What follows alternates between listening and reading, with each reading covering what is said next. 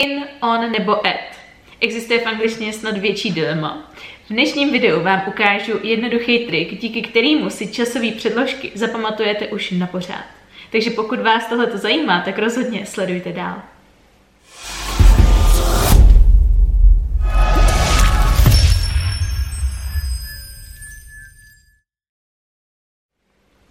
Moje jméno je Eliška Nikolna, jsem lektorka angličtiny a pomáhám studentům dosáhnout jejich vysněné úrovně angličtiny tak, aby je to bavilo, ale zároveň, aby to bylo efektivní.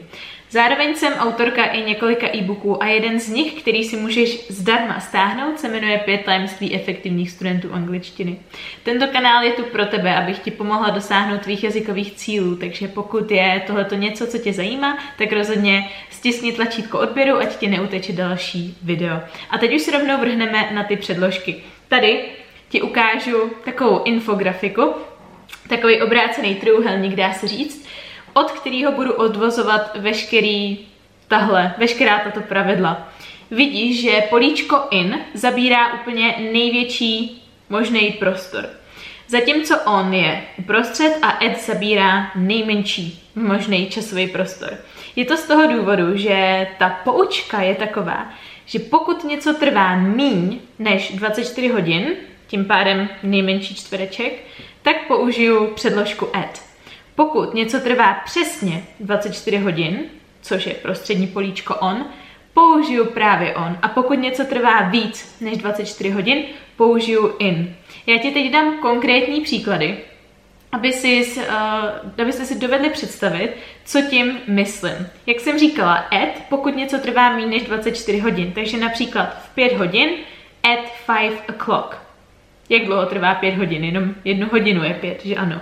Nebo v poledne, at midday. Jak dlouho trvá poledne? Hodinu, dvě, záleží, jak na to každý koukáme. Uh, a tak podobně. Zatímco on přesně pro 24 hodin, takže co má třeba 24 hodin? Jeden den, takže on Monday. Co má dál 24 hodin? Jeden konkrétní datum, takže třeba on the 4th of April.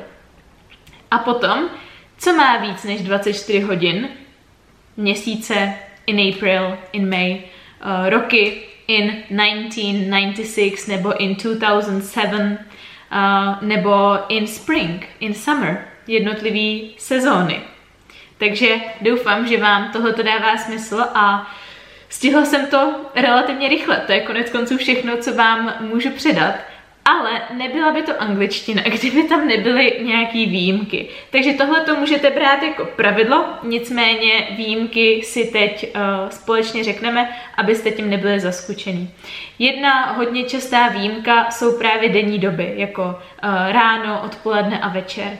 Takže je to in the morning, in the afternoon a in the evening. Ale pozor, v noci už je potom dle pravidel at night, protože to trvá méně než 24 hodin. Další takový matoucí je například víkend. Víkend buď můžu říct at the weekend, a nebo on the weekend. Nikoliv in the weekend, což se právě vymyká těm pravidlům. A potom poslední velká výjimka jsou svátky. Takže pokud mluvíme o svátcích, který trvají jenom jeden den, tak použijeme předložku on. Takže třeba on Christmas Day nebo on Halloween, ale pokud mluvíme o svácích, které trvají několik dní, tak používáme předložku at. Takže právě třeba at Easter o velikonocích nebo at Christmas o Vánocích. Uh, další věc, která není už úplně výjimka, ale spíš taková věc, která se vám hodí vědět, je, že předložku in můžu použít, pokud ji spojím s nějakým časovým údajem, i jako takovou naší předložku za. Takže třeba za pět minut, in five minutes, nebo za hodinu, in an hour, nebo uh, za měsíc, in month a tak podobně. Toto video by samozřejmě bylo úplně zbytečný, kdybychom to teď neprocvičili. Takže já vám řeknu nějaký časový údaj a vy to zkusíte přeložit do angličtiny. OK? Takže jak byste řekli v neděli? On Sunday. Jak byste řekli v únoru? In February. Jak byste řekli o velikonocích? At Easter. Jak byste řekli ráno? In the morning. Jak byste řekli uh, o půlnoci? At midnight. A zkusíme ještě poslední, jak byste řekli třeba uh, na narozeniny.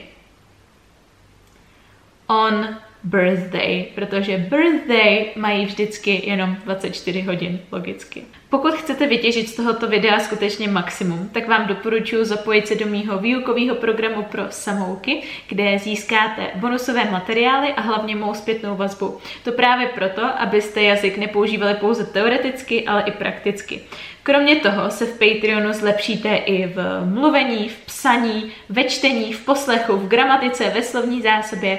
Je to zkrátka program, který je založený, který je vytvořený tak, aby vám pomohl zlepšit se v angličtině komplexně. Ukázku z programu si můžete stáhnout zdarma, taktéž na ní odkaz najdete v popisku tohoto videa. Pokud vám toto video pomohlo a tento trik chcete používat, tak mu určitě dejte like a dejte odebírat, ať vám neuteče žádné další video.